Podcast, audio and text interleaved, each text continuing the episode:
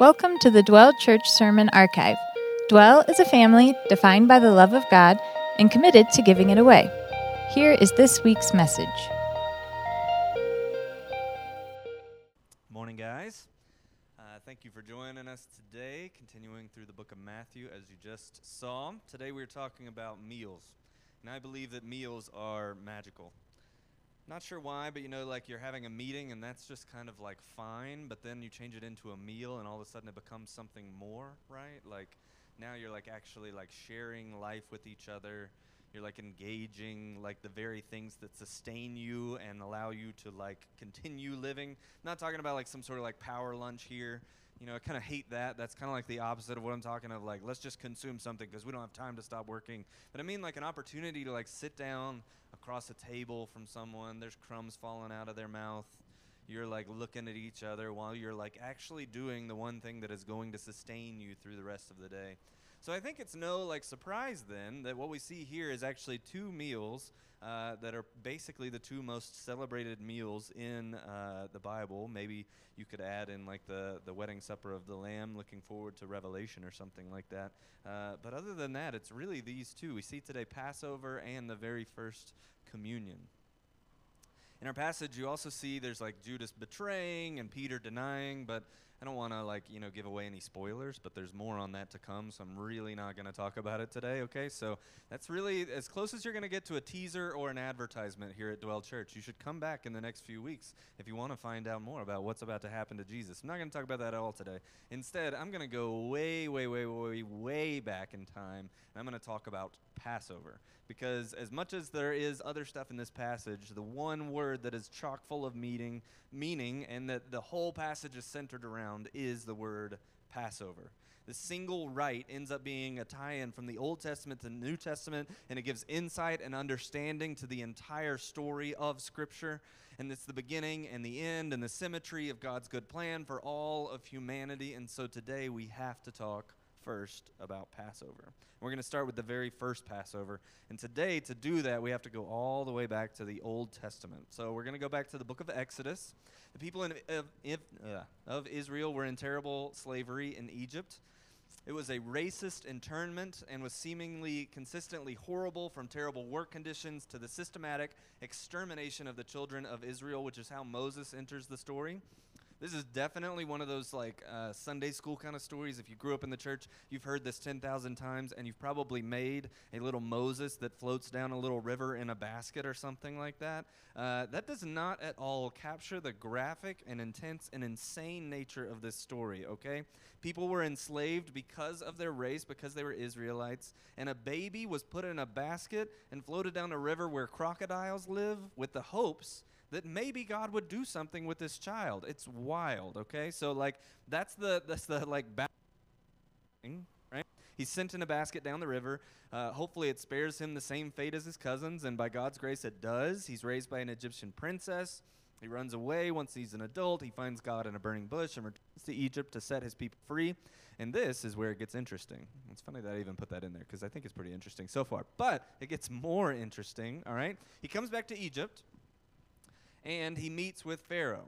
Now, uh, just to be clear, this is not the same Pharaoh that uh, Moses grew up under, you know, and if you've watched The Prince of Egypt, then maybe it's his brother and it's, you know, Ralph Fiennes or something like that. I don't really know if that's necessarily true, but who knows, you know, it could be true.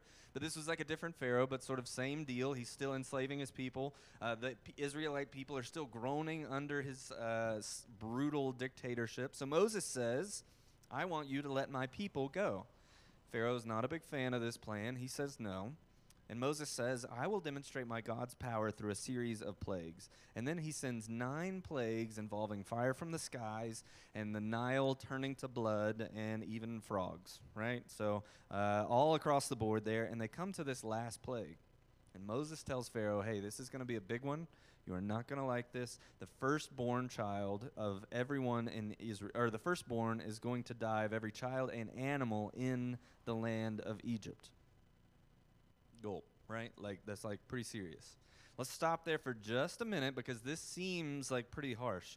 And really, especially for people who are sort of like not on Team Jesus, sort of opposed to Christianity, this becomes one of those passages that they kind of like cite of like, hey, maybe God is not so much of a nice guy, right?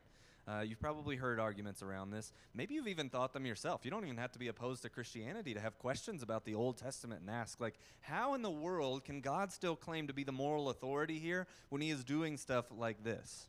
This seems kind of harsh. Killing children and cattle, that is a big deal. How can God be good and righteous if he makes that happen? So here's what we're going to do we're going to go through the actual facts of the case. I here uh, am going to be the DA and I am going to represent God and take Pharaoh to task, all right? I have no legal training or authority. Uh, you guys should know that about me, but uh, we're going to give this a shot anyway. I submit in the case of God versus Pharaoh, Exhibit A.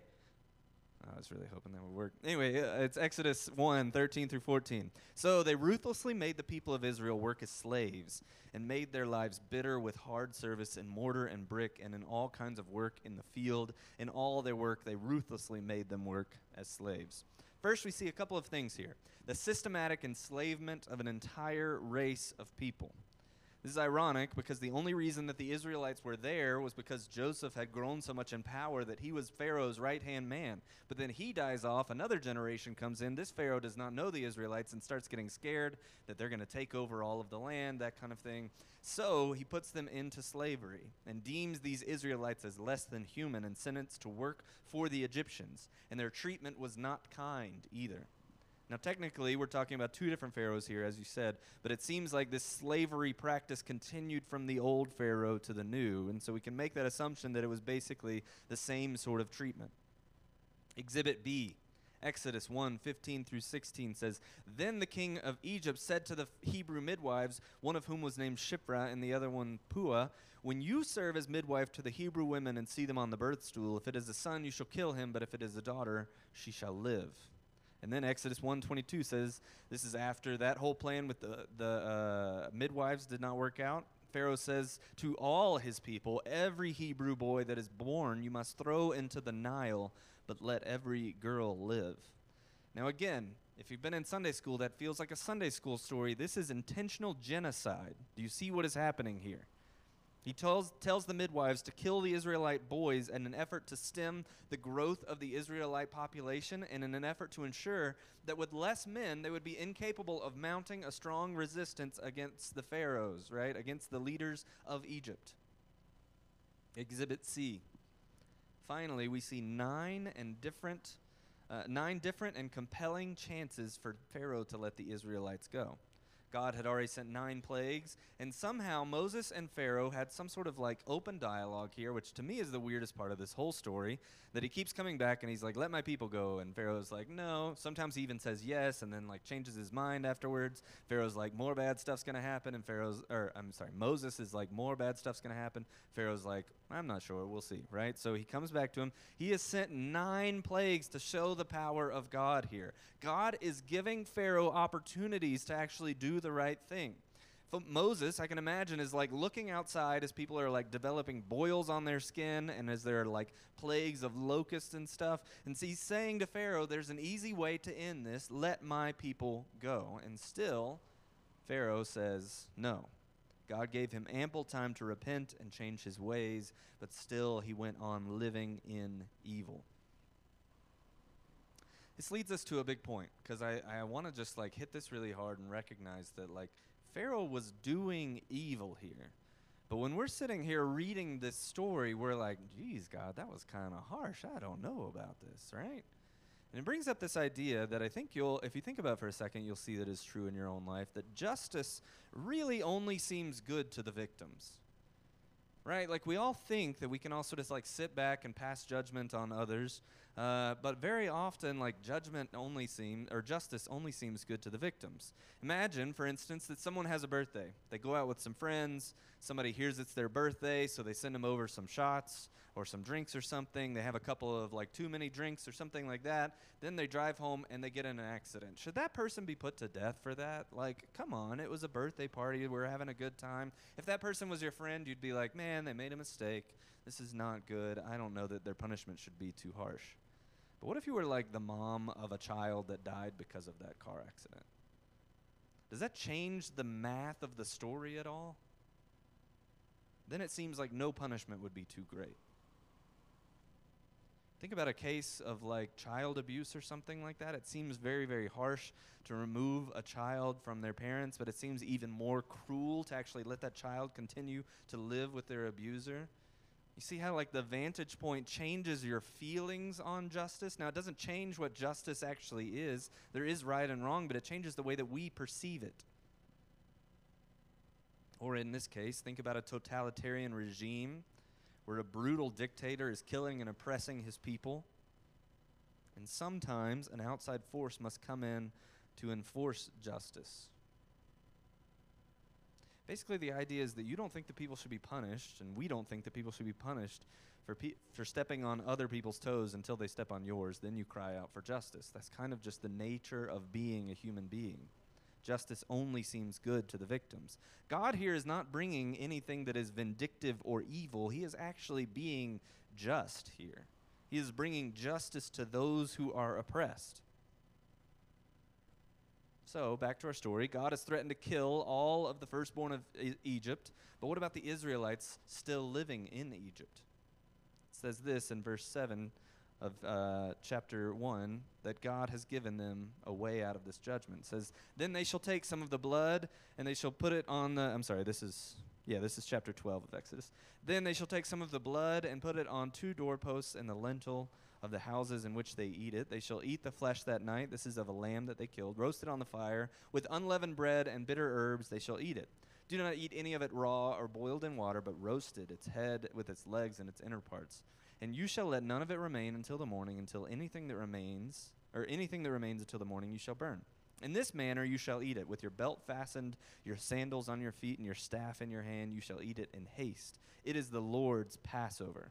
For I will pass through the land of Egypt that night, and I will strike all the firstborn in the land of Egypt, both man and beast, and on all the gods of Egypt, Egypt I will execute judgments. I am the Lord. The blood shall be a sign for you on the houses where you are. When I see the blood, I will pass over you, and no plague will befall you to destroy you when I strike the land of Egypt. Do you see that there, that God made a way out? They would sacrifice a lamb, and the blood over their doorposts would be a sign. Now, I want you to notice something here. God is not like a crappy mailman. He didn't have trouble like identifying where the Israelites were and where they weren't. So it wouldn't have been a sign from God that there was blood over the door, which means that it must have been a sign for the Israelites. The blood was meant to be a sign for us. It reminds us that the cost for evil is blood, it is death. This is a consistent theme throughout Scripture. Death only enters the world because of Adam and Eve's sin. Paul tells us that the wages of sin is death, as in, like, when you sin, you should get paid in death. Because of that, I want to make sure that we're all seeing something here that God's justice was the 10th plague, but God's mercy was the Passover. And this is so vital because we very often have trouble reconciling those two things, right? Either we think of God as all justice and no mercy, and he feels like some sort of vindictive heavenly policeman, right? He's just up there shaking his finger at us and telling us, like, hey, you guys are doing the wrong thing. Or we think of him as all mercy, and then he has no rules and no standards. This God would not be able to stand up for the innocent or mete out justice because everyone would be getting mercy. This would be like a whose line is it anyway form of life where everything is made up and the points don't matter, right? Nobody wants either of those versions of God. So instead, he is wholly and completely both justice and mercy. This story is a very powerful symbol of that. That he wanted uh, the Israelite people to remember forever. So he told them this through Moses.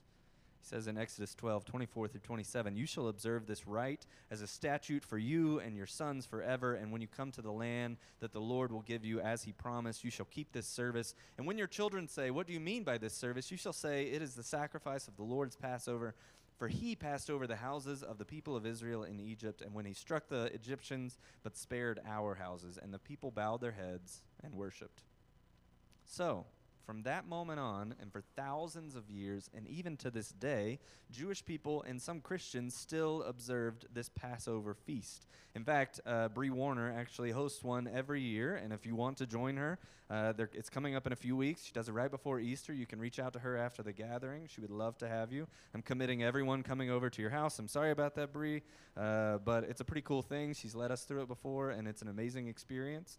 But people have been celebrating this since this very moment, okay? It's not just some sort of like useless festival. It's not like an interesting time to get together with your friends or something. It is actually an event where we are observing and remembering God's forgiveness, which brings us to our story today. Well, not really today, but also 2,000 years ago. But we're jumping thousands of years through this story, okay? So, this is what Jesus and his friends, his disciples, were doing when he said this. From our reading today, now, as they were eating, Jesus took bread and after blessing it, broke it and gave it to the disciples and said, Take, eat, this is my body. And he took a cup from when he had given thanks, he had given it, or he gave it to them, saying, Drink of it, all of you, for this is my blood of the covenant, which is poured out for many for the forgiveness of sins. I tell you, I will not drink again of the fruit of the vine until that day when I drink it new with you in my Father's kingdom. Now, I want you to imagine the scene here, all right? Because the background information that is like setting the, the, the backdrop to this whole story is very important. Jesus and his disciples are sitting here celebrating that feast that I just talked about that freed their people from bondage and oppression.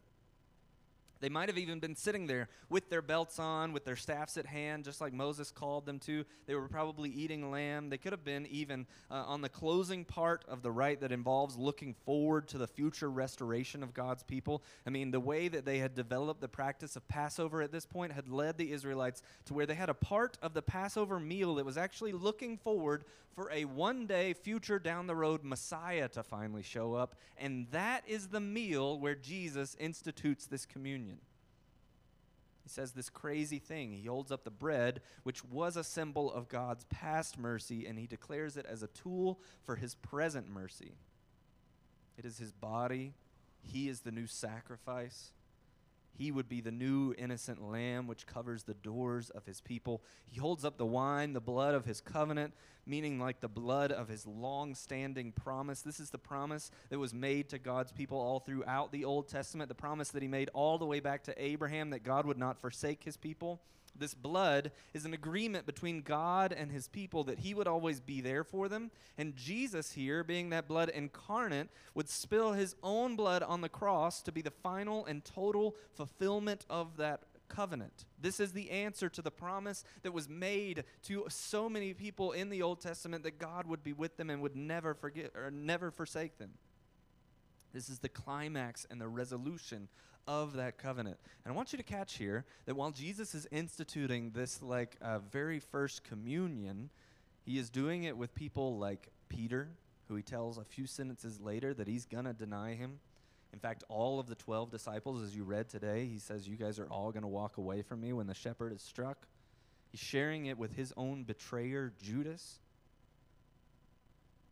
Somehow, from the very beginning, this symbol was meant to be taken by sinners like you and me to remind us that even us, even you and I, and even the worst of us, even people like Judas, even Peter, who would soon deny him, are meant to take this as a symbol of God's forgiveness and Jesus' infinite humility to be able to sit there with people who are ready to betray him and hand out his own body and his own blood. Jesus is the new Passover. Jesus steps in and he says, I'm going to be the reason why God is going to spare you from justice. But now, instead of just the Israelites, all humanity hangs in the balance. This new Passover that we call communion is a sharing of the body of Jesus with his followers. It reminds us that we celebrate it every single week here at Dwell Church. It reminds us that Jesus had to give of his body for us. That our sin and our evil that we had to do to one another and to ourselves, like a price had to be paid for all of that, for all of the evil and wickedness that we bring into the world. It actually cost someone's blood, it cost Jesus' blood. That's actually why we celebrate uh, communion every single week. Different church traditions do it different ways. But I just want to make sure no matter what else happens up here on a Sunday morning, sometimes it can get chaotic. Sometimes things can go wrong. I might not say the wrong thing. The band might mess up on a song or something like that. No matter what happens on a Sunday morning here at Dwell, at least we have an opportunity that we want to offer to each and every one of you and to ourselves to say, Take, eat, do this in remembrance of me, remembering the sacrifice that Jesus has made for all of us. So if it's our sin and our evil that had to uh, make a price to be paid, we need to ask the question who now is on trial? So if in the first Passover it was Pharaoh who was on trial, who is on trial now? And the answer is you and me and everyone who has ever lived, ever. And here are the facts you have sinned, you've committed evil, you have done wrong. It doesn't really matter if it's like big wrong or little wrong, because at the end of the day, if God's going to be a just God, then he can't hang out, he can't be with wrongness, right?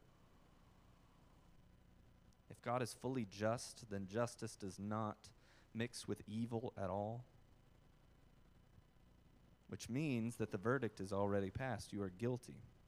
And in a just world, that's the end of the story. You stand before a righteous judge with no excuse and a plea of guilty. Your only hope is to beg for mercy.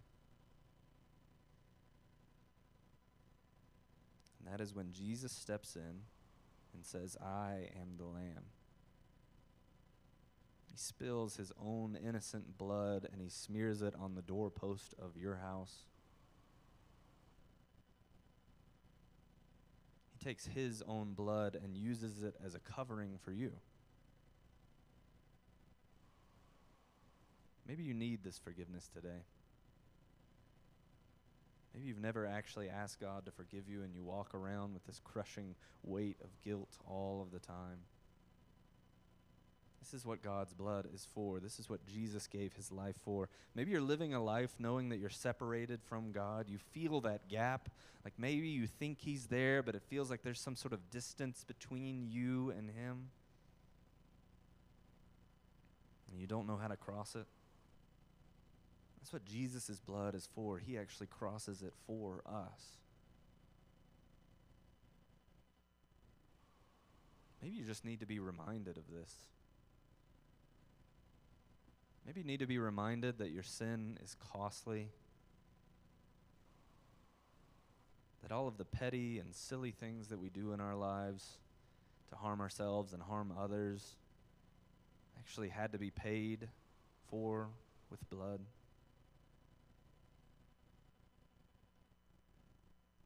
Maybe you just need to be reminded that your sins are actually forgiven. Maybe you're carrying around those sins as if they're not actually paid for. Whoever you are today, whatever it is that you are thinking, remember that this blood, this body, is for you. Thanks for listening. We hope it brought you closer to Jesus and more in touch with the world around you. Being a Christian in today's culture can be hard. Fortunately, He gives us the gift of community through His church. So we would love to invite you to join us for one of our Sunday morning gatherings or for one of our weekly small groups. All the details you need can be found on our website, dwelldenver.org.